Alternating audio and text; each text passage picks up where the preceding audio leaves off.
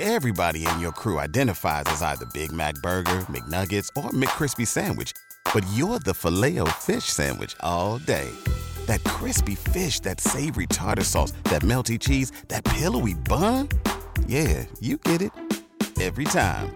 And if you love the filet of fish, right now you can catch two of the classics you love for just $6. Limited time only. Price and participation may vary. Cannot be combined with any other offer. Single item at regular price. Ba da ba ba ba. Waiting on a tax return? Hopefully, it ends up in your hands. Fraudulent tax returns due to identity theft increased by 30% in 2023. If you're in a bind this tax season, LifeLock can help.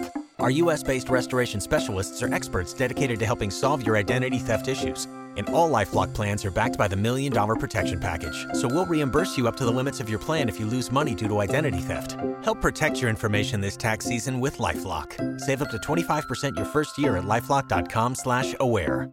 So our podcast is called Write and Wrong.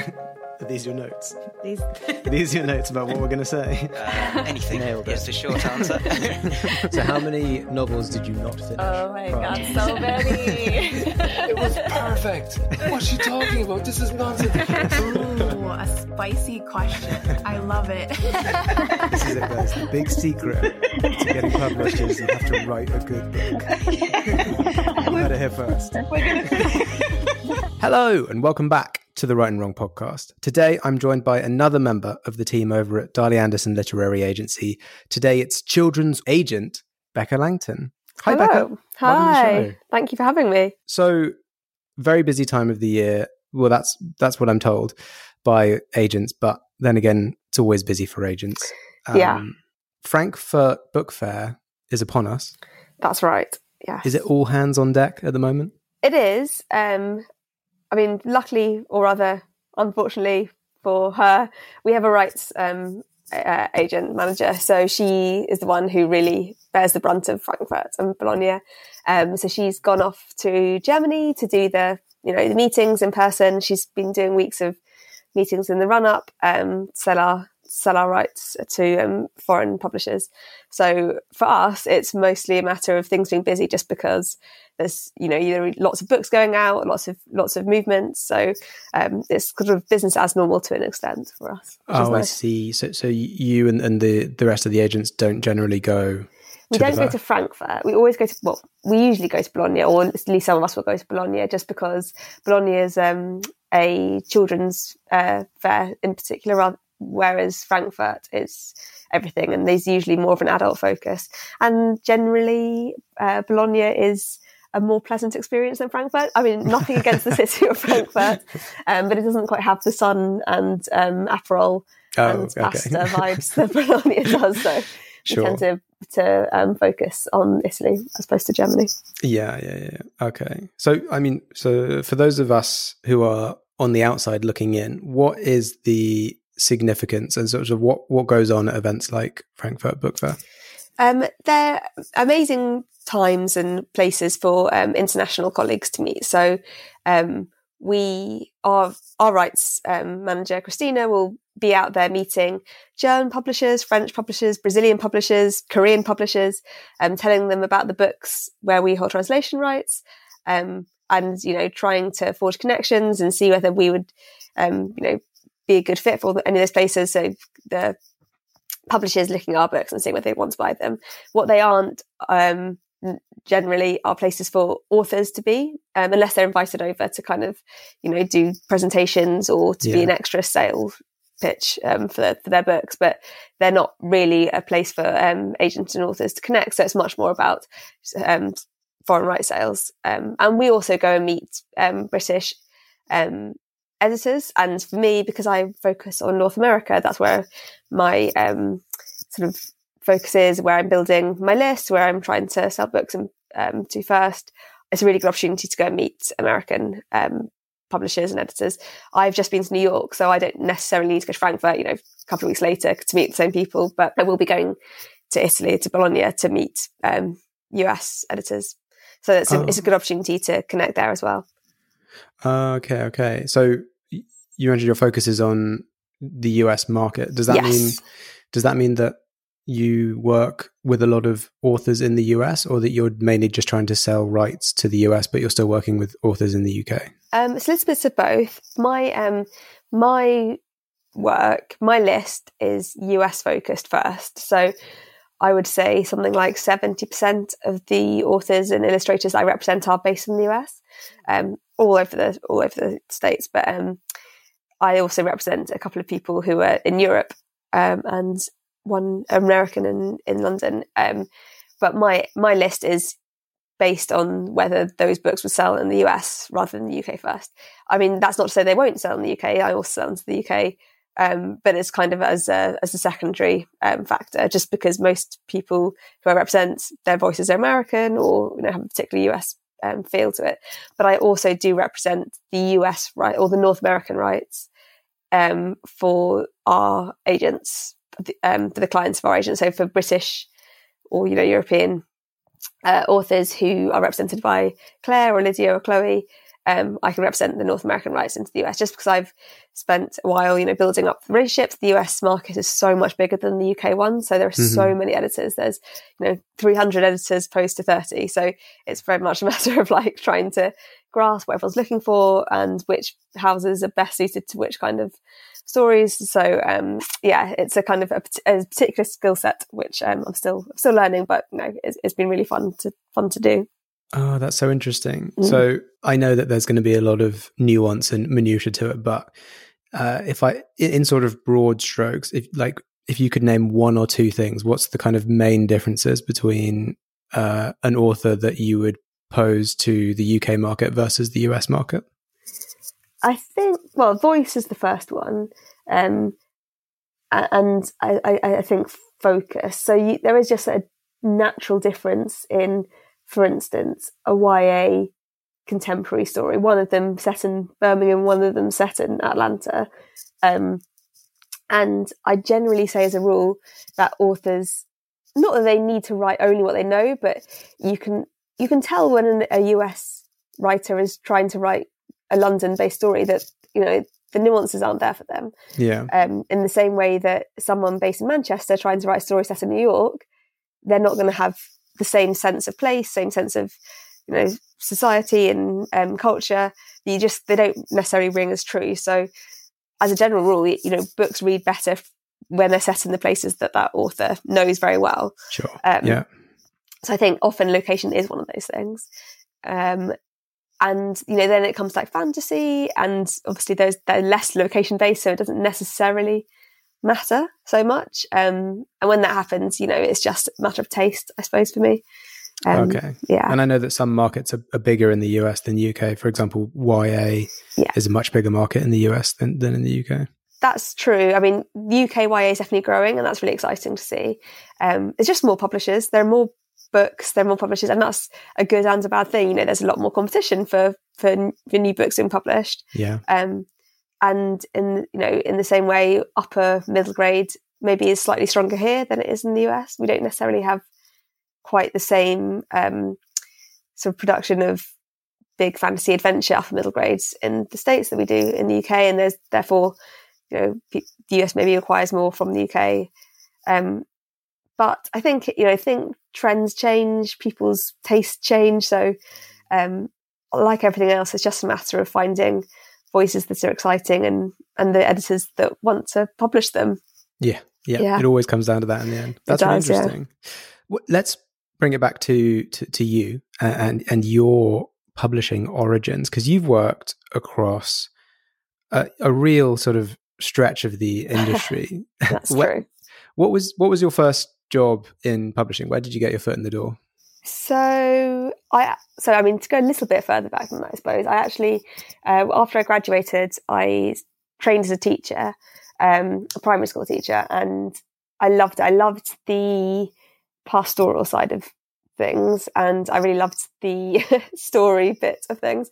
What I didn't like so much was um, having to teach like maths and um, IT um, oh, yeah. And also things like having no control over when you could eat, when you could go to the bathroom, you know, like they were just, there was a lot. I really enjoyed the children and I really enjoyed um, other parts of it, but the actual the the life of a teacher maybe wasn't for me, and I kind of realised that I'd never really worked in the real world, apart from you know doing various like summer jobs and working in like restaurants and bars and that. But I thought actually I want to get out of the education system, and you know rather than being sort of jumping from school to university straight back into school again, I would go and see the real world. So I applied for um, a graduate scheme at HarperCollins, and um, off the back of that, made lots of really good connections and was given a couple of internships and then at the same time um, did the standards you know working nights in a pub and working days um, as a mostly unpaid intern which had hopefully i mean i think things are changing and now interns are paid but when i was doing this 10 years ago it wasn't the case so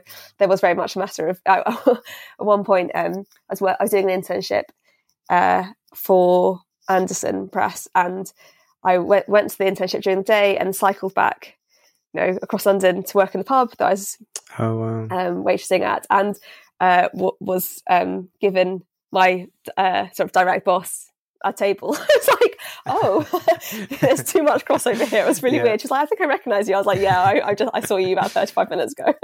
oh, here we are. Uh, so yeah, so I did all various internships, and then was given a job um, eventually um, at uh, Hot Key Books as an editorial assistant um, which was an incredibly exciting place to be. You know, the doors were literally opening on my first day of work. The desks were kind of still in their packaging. Yeah, so it was fun, um, and it was kind of a you know an exciting, interesting place to be. We were winning awards all over the place, um, but there were growing pains as well. You know, as is normal um, in a place like that, um, yeah. and um, I did a bit of non-fiction um, work, which wasn't necessarily what I was super passionate about doing. And then a job came up um, at a digital uh, startup called Mind Candy, which um, was the birthplace of Moshi Monsters, which had this kind of huge, um, enormous success in the I don't know late twenty or late 2000s. No, not, is that the right way to say it? Sort of 2008, 2000. Yeah, yeah, yeah. Yeah, 2009, 2010. Um, was it, it's an, it's like an online game. Moshi yeah, it was um, a, a, digital platform where you could adopt a monster and then play games with them and, you know, live in the city and, and build a house and had all this um, things you could collect and put on the walls. Um, there was an absolutely incredible success. And it was like Neopets. Yeah, it was like it was yeah. like Neopets. Yeah, that's, exactly. the one I, that's the one I knew. Yeah, that was exactly what it was like. Um, and it was huge. And I joined um, on maternity cover to publish the magazine, which was the best-selling children's magazine I think ever. Wow. Um, so it was huge. Um, so still in physical publishing actually, but mm-hmm. it was mm-hmm. just in a different, a different form and working, going from a sort of traditional publishing company to a digital startup was incredible. This place had you know, astroturf and slides and tree houses and free lunches. Tables, oh, oh, my god, ping pong everywhere! and we had we had um, you know free drinks on a Friday evening, and we had um, there were summer parties in Paris and festivals, and like I mean, it was really something else. Um, and then the iPads came out, and they were suddenly faced with this incredible problem where they built Moshi Monsters in HTML, which you can then translate to an iPad. So children were migrating to a different media, and they and Moshi Monsters couldn't go with it. So um, it was a sort of a rocky few years as we tried to work out what to do next with it. Um, and eventually, the team that I was on uh, was made redundant. I think we were the last to go, but we had lot, they'd concreted up the slide by then. So, oh um, dear. yeah, it was, it was, a sad moment for all of us. Uh, but it was, you know, that's the kind of nature of um, tech. To be honest, like things yeah. change and you have to be flexible. And yeah. when you're a really, really big company that's expanded exponentially, it's very hard to do that with the same agility as a smaller team. So, um, mm-hmm. I've had some amazing experiences. Did a lot of publishing. Um, so I became publishing manager. So I was working with Egmont and uh, PRH doing sort of huge licensing oh, wow. deals, not just with Moshi Monsters, but with another um, uh, brand called uh, World of Warriors, which was fun. Yeah. And, um, but obviously, you know, all good things come to an end, and that did. Um, and I joined the Pottermore team to um, do some digital publishing.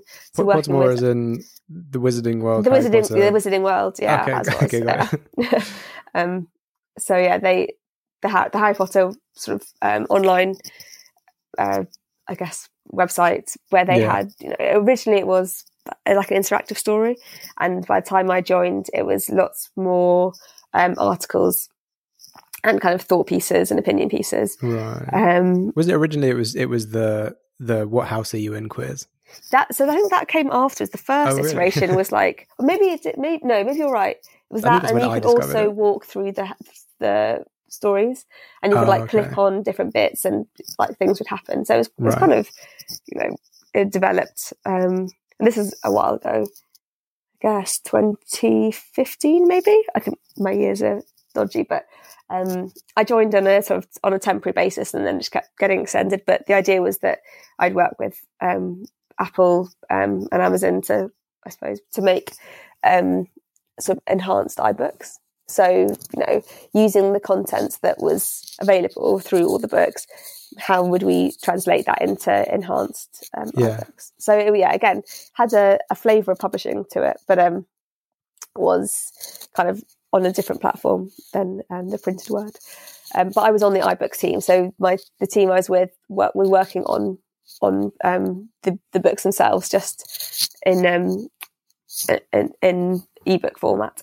Um, and then after that, uh, while I was there, actually, because I was um, effectively freelancing almost, I was able to start doing some reading for scouts. Um, Oh, okay. So scouting is this. I'm not sure if, you, if you've ever spoken to any scouts, but No. they're I recommend it. They're a strange, sort of like elusive um, breed.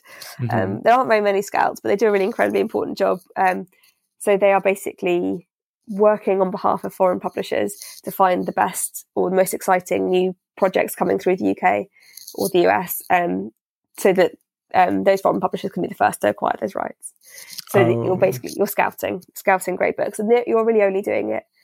You're only doing agented books for sure, but often only published books as well. So you're working with publishers um, to find like what's you know what's being published over the next few years. You want to be the first person to read it, the first person to report on it, the first person to say this book's incredible.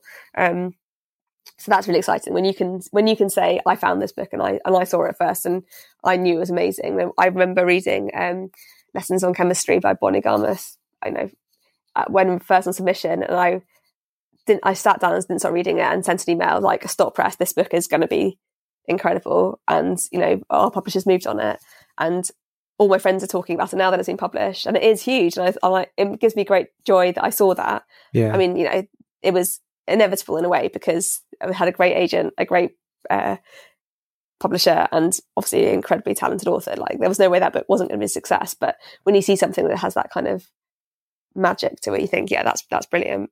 I see. So um, yeah, so I started reading for a scout, and then eventually moved away uh, from Potter and scouted sort of full time. I, w- I went freelance, um, so I was doing editorial work and um, freelancing. I did a bit of writing as well, so um, it just it gave me the sort of flexibility to um, to sort of pursue that um, in a way that um, made sense at that at that moment. And yeah, so that was where I was before I joined uh, Darley Anderson. I was scouting. and you, so you went into Darley Anderson. Was it was it in 2021? Yes, that sounds right. 2021, yeah. You went in as an agent for the first time, being an agent. Yes. Um, I mean, so, you know, in terms of experience, although I had never had the title agent, a lot of the things I had that, that are part of agenting are, were, was work that I'd already been doing. So Yeah. I've, Yeah. I've had my own editorial consultancy business, um, was working with um, a few different clients, um, and um, obviously scouting is very much talent spotting. Um, and then there's also, you know, negotiation. So you do do a lot of deal negotiation. So in a way, scouting is agenting's cousin, I would say. yeah, I was going um, to say that sounds yeah. very similar. It, they are really similar, but rather than selling author to publisher, you're selling publisher to publisher, basically. Yeah, yeah, yeah. Um, that makes sense. So yeah, so so then it, it was a kind of quite natural, and actually quite a few scouts I know have now have moved into agenting. It's it's, it's a next step. Yes, it it seems like that. And then and, and yeah, as you said, you had the editorial experience, you had the negotiations and networking experience, I guess, from like Mhm. when you were doing publishing management and yeah, and for sure. The Pottermore things as well. So I guess you, Yeah. you have an insight into ebooks and that sort of thing. Oh yeah, definitely. And actually, as a scout, your job is to know everything and know everyone. So um, I definitely had the connections from that, which was really helpful. Definitely. Wow, what an amazing, what an amazing career trajectory that you. It feels like every time you every time you jump in something new, you think, "Wow, what a disaster!" I'm like, you know, this is this isn't linear at all. Like, I should is, is bouncing around like this the right things to be doing? But now where I am, looking back at what I've done, I think actually I do have lots of different experience that does feel Yeah. like it ties into at least sort of something sensible. Um, even if the the only connecting thread through it all is storytelling. I know how you know how to tell a good story and what makes a good story, Mhm. um, and everything else is just skills that you learn along the way. So, yeah, yeah. Yeah, exactly. Well, I mean, yeah. It, when I when you look at it all written down, it, it does look like it was all eventually leading you to this one point. I, Did you? I feel like that. Yeah, Yeah. sure. Pulling up to Mickey D's just for drinks? Oh, yeah, that's me. Nothing extra, just perfection and a straw. Coming in hot for the coldest cups on the block. Because there are drinks, then there are drinks from McDonald's. Mix things up with any size lemonade or sweet tea for $1.49. Perfect with our classic fries. Price and participation may vary, cannot be combined with any other offer. Ba da ba ba ba. Did you? Did you always? Uh, did a part of you always kind of imagine becoming an agent eventually? For sure. So one of the first internships I did was um, at an agency called, well, it was called LAW at that point, and now Mhm. is the Soho agency. Um, Oh, and okay. I had a really incredible experience with an agent called Philippa Milne Smith, who um, is an, you know an amazing agent, and she was so kind and so helpful. Um, and I really felt at home in this agency, and I loved the buzz of it and the energy and the excitement of people coming through the doors and selling their books. And it's not just selling the books the first time, but career management and um, the sort of variety of um, life in an agency. Um, and so it was a great um, starting point. But I think the problem with agenting generally, and you know, I'll talk about this till the cows come home, really, is that um, because of the way that agenting uh, is structured generally, and not so much Darley Anderson, which is I'm really lucky about, but there aren't. It's very rare to have any uh, jobs advertised beyond assistant, um, and you know it, it's so unusual to be able to move into um, agenting unless you are willing to go so far down. You know, you're starting starting afresh, basically. Um, so it's difficult to get into, and not only Yeah. that, but um, particularly in the US and less so here, but to an extent, often it's commission based. So you have to have a certain amount of financial security in order to be able to take up agenting because you will have to be able to work for yourself basically, you know, potentially for free for two years, which is why in the US, so many agents Yeah. have second jobs or agenting is their part time, nighttime job because they actually need a job that pays the bills until they're well established enough. So, of course, you know, unless you're extremely lucky and you find a job like I did that, you know, is salaried and is open to people without coming from, you know, the assistant um, pipeline, then it's very hard. It's very hard to get into. And I actually spent throughout the jobs that I had, I spent a lot of those in between bits seeing if there was any way to get back into it um, without taking a huge pay cut or, you know, having to make some other sacrifice. And it, there wasn't really a moment like that until I got, and I got this opportunity. Well, yeah, yeah. I mean, that lines up with with the agents that I've spoken to, who most, almost all of them have either come through being an assistant, um, or potentially a, re- a reader, which I imagine leads into being an assistant Exactly. anyway. Yeah. Um, a scout, as you said, or it's uh, often editors will go into agenting, but after many years Exactly. of experience as an editor. But let's let's focus on on you uh, and, and your role uh, and and the things that that you represent. Am I right in thinking it's middle grade fiction up to young adult? Yes, and uh, yes. I do a, a, couple of picture books, but I'm quite selective about it. Um, and then my focus is definitely middle grade. Why I'd love to have more graphic novels. Um, trying to find, you know, that that super talented people who can both write and illustrate um, and have a vision for how a book looks on the page. I know it's incredible um, when people can do it, but there obviously there aren't so many. Yeah, it's a, there's so many disciplines to be juggling. Exactly. Yeah, Totally. I noticed on your bio page it says, "I'm not the right person for stories about fairies, fae, or pirates." Yeah. Is that your way of saying no fantasy? No, I love fantasy. Okay, just I do love fantasy. I just find I find that stories about fa- fairies, particularly with the A, Mhm. it gets bogged down in kind of whimsy, and actually is whimsy which I don't particularly like. Anything which feels too ethereal or too focused on the aesthetic of the story, and less on the actual plot. Right. So, which is why fairies often know, the pointed ears and the kind of you know mists that don't necessarily speak to me. And with pirates, I just find that it's very unusual for me to read a really original pirate story.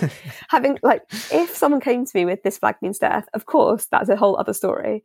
But I've I've I maybe it's I think it's you know less over from being a scout, but I've read so many YA pirate stories Really? about Hmm. this is the first female pirate. And I think it's not the first Oh. female pirate because I've read the story seven times this year. yeah. Um, well, there, or there you know- also was a famous female pirate, Bonnie. there are so many famous something. female pirates. Yeah. There's yeah, uh, there are actually quite a few of them. Oh, okay. Um, like real pirates it's- who actually yeah, existed. real real pirates. Well, you know, this is a historical retelling of this unknown pirate. No, we all know about her because Yeah. there are so many of them. yeah. Um, and something about the swashbuckler. It's the same thing with fairies. You know, that I think the aesthetic of it actually gets in the way of the storytelling because it's all about swashbuckling and boots, and often it's a, a girl dressed up as a boy, and or, you Oh, know, yeah, yeah. I don't. It just doesn't that that particular storyline doesn't do anything for me. Mulan with um, fairies Yeah, or exactly. pirates, Yeah. whichever. Take your pick. Please no. okay.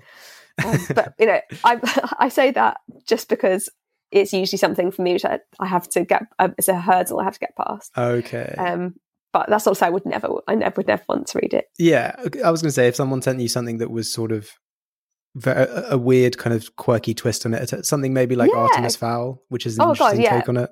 I would love that. Hundred percent. Send me Artemis Fowl. Okay. Definitely. Yeah. yeah, if you've written the next Artemis Fowl. please, please, I'll have it. okay, cool. So that's th- those are the things you that, that you look for that you're that you're after uh, in a sort of broader sense. Um, let's talk submissions. At Darley Anderson, it's for fiction. It's it's the pretty standard set cover letter synopsis, first three chapters or twenty pages. I had a look on the website, but I couldn't find, and this might just be me being blind. I couldn't find the submission the submission package for graphic novels. Yeah, I don't know if we've got one necessarily. I, uh, as standard, I would say, um, obviously, it depends whether you're writing uh, um, text only or there's, you're t- intending to illustration. Um, usually, it's a kind of a couple of sample pages and a synopsis.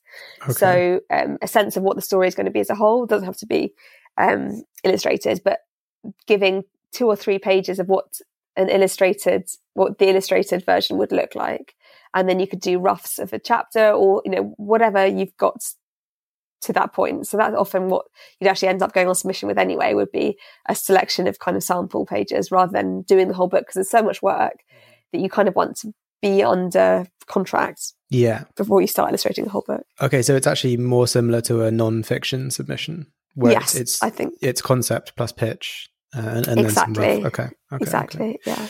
okay, awesome. So the nitty gritty for all those query, querying authors trying to catch your eye when you open up a submission.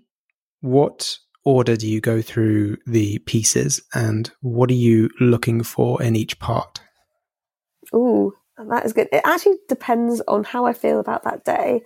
Um, I will usually look at the pitch first. So that's the most important thing for me in the cover letter. um, in the cover. letter. Not that I won't uh, you know, read anything beyond that, but if if the pitch is hooky and well written and exciting sounding, I'm much more enthusiastic about you know reading reading on. Um, so and then I will usually go to the actual pages and read a, a page or two, and if the writing's really good, I'll then go to the synopsis and have a kind of have a have a look through that, and then go back to the um, mostly because I just want to know what happens, not because I, I'm judging anything on the synopsis particularly, but Yeah. I'm just impatient. Um, but for me, the it sort of um, lives and dies by the actual writing. So if I want to keep reading, then that's that enough of an answer to me. Mhm. Um, Okay. so yeah, Is the pitch the most important part of the cover letter? uh, I think as a whole, the cover letter is a way to show that you're professional because ultimately, being an author, a professional author, is a profession, and you have to be able, able to go about it in a way which feels that you are able to, you know, speak eloquently and you know understand your craft and you understand the industry to an extent. Obviously, no one's expecting a profession before you're actually writing. Yeah. Um, if that makes sense. But I think having an, an understanding of the work you're doing and how to present yourself is just like, you know, it's like a, a cover letter for any job. You just, it gives you an indication of who you are. Do you have a sense of humor? Are you new to this? It's not, there's nothing, and that, you know, beyond being rude or aggressive or it being so full of typos and, you know, grammatical mistakes that it's actually unreadable, there's actually very little that you can do in your cover letter that would make it a no. Um, it's just a it's just a way of sort of flagging that you're able or you're confident in your writing ability beyond just the actual story. Because if you can write a cover letter, you're much more likely to be able to write a really good story. Okay, yeah. And uh, are there any sort of specific things that you think really make a cover letter shine? Um, I think for me, often it's having a good grasp of the market as it is. So reading book, reading current books. Um, you know, if a book says, if a cover letter says, my story is um, just like Peter Rabbit and meets Harry Potter, well, that to me says that you don't really know what. I mean, Harry Potter's still popular, but actually, there are so many books out there which are doing a more exciting, different job that speaks to readers now. Yeah, you know, if you're if you're only talking about books that appeal to you as a child, then you're writing for yourself as a child, and maybe that's thirty years ago. Yeah, yeah, um, exactly. I mean, Harry Potter's almost thirty, so yeah. So it's, it's an old book, and obviously it's it's, it's going into classics um, terrain now. But there are so many amazing new authors writing out there um, beyond just what you know we were reading thirty years ago that we should really be um, presenting on standing of the market as a whole. Um, so that's something that you know I think is a, a, a really promising sign if someone knows what's exciting or knows exactly where their book fits in the market. That's really good okay. a good sign to me. Yeah, yeah. I, I, guess it's just helpful for you to also know that they are aware, so that when exactly you know if this goes a long way down, you can take them to a meeting with a publisher, and they will, you know, be up to speed with what's going on. Yeah, exactly, and it just shows an interest. It's not even that you know because maybe Harry Potter is the best um so, like comparison. Maybe that is the closest book uh, that is available on any bookshop. Mm-hmm. But I think it's just showing an interest in the industry. Yeah. So it's not just I want to be an author because I want to have my name on a book. Mm-hmm. It's I want to be part of this collective. I want to be someone who's writing amongst other people that I admire and I understand are doing brilliant work. So it's you know it's a sense of entering into the industry as a whole rather than just wanting personal success off Oh, the back yeah. of. Do you, do you know what I mean? They, Yeah, there's, I think there's a difference. And I think being excited by the industry and being excited by other authors feels like a more um, long term approach to to writing. Yes. Okay. Yeah, that makes sense. A, a sort of showing that you have an appreciation for the things that have inspired you to become a writer, and Yeah, uh, you know uh, that you that you appreciate all the other work that other authors are doing in the space. yeah, for sure. And flexibility. You know, the market's changed. Like hmm you know, it's a, an understanding of how you have to be nimble and agile and resilient as well. Um, and all those things come across in the way that a cover letter is written. Understanding, you know, this is where my book fits in the market. This is why I think it's a great book. Here are some other uh, experience I've had, or you know, here's here's something else that I think is interesting. Yeah. Is much more um, interesting cover letter than saying I, I, I, I don't think children books are very good because whenever I read them, I find them really boring. and, you know, and my kids love this book. So Yeah. th- that doesn't say, speak to me particularly Yeah, that this person understands the industry or actually what's out there. Okay, that's well, that's really interesting and very good advice for people who are currently querying to, and, and also not a difficult thing to to do necessarily. uh, You know, to to go and research the the what's currently popular, what people are are, are reading, what's selling. Literally just go into a library, just go into a library Yeah. and talk to a librarian. That's all you need to do. Like librarians will be able to tell you everything. Go into a bookshop. You don't have to buy the books. Well, Yeah. You should. You should buy the books, but from a bookshop.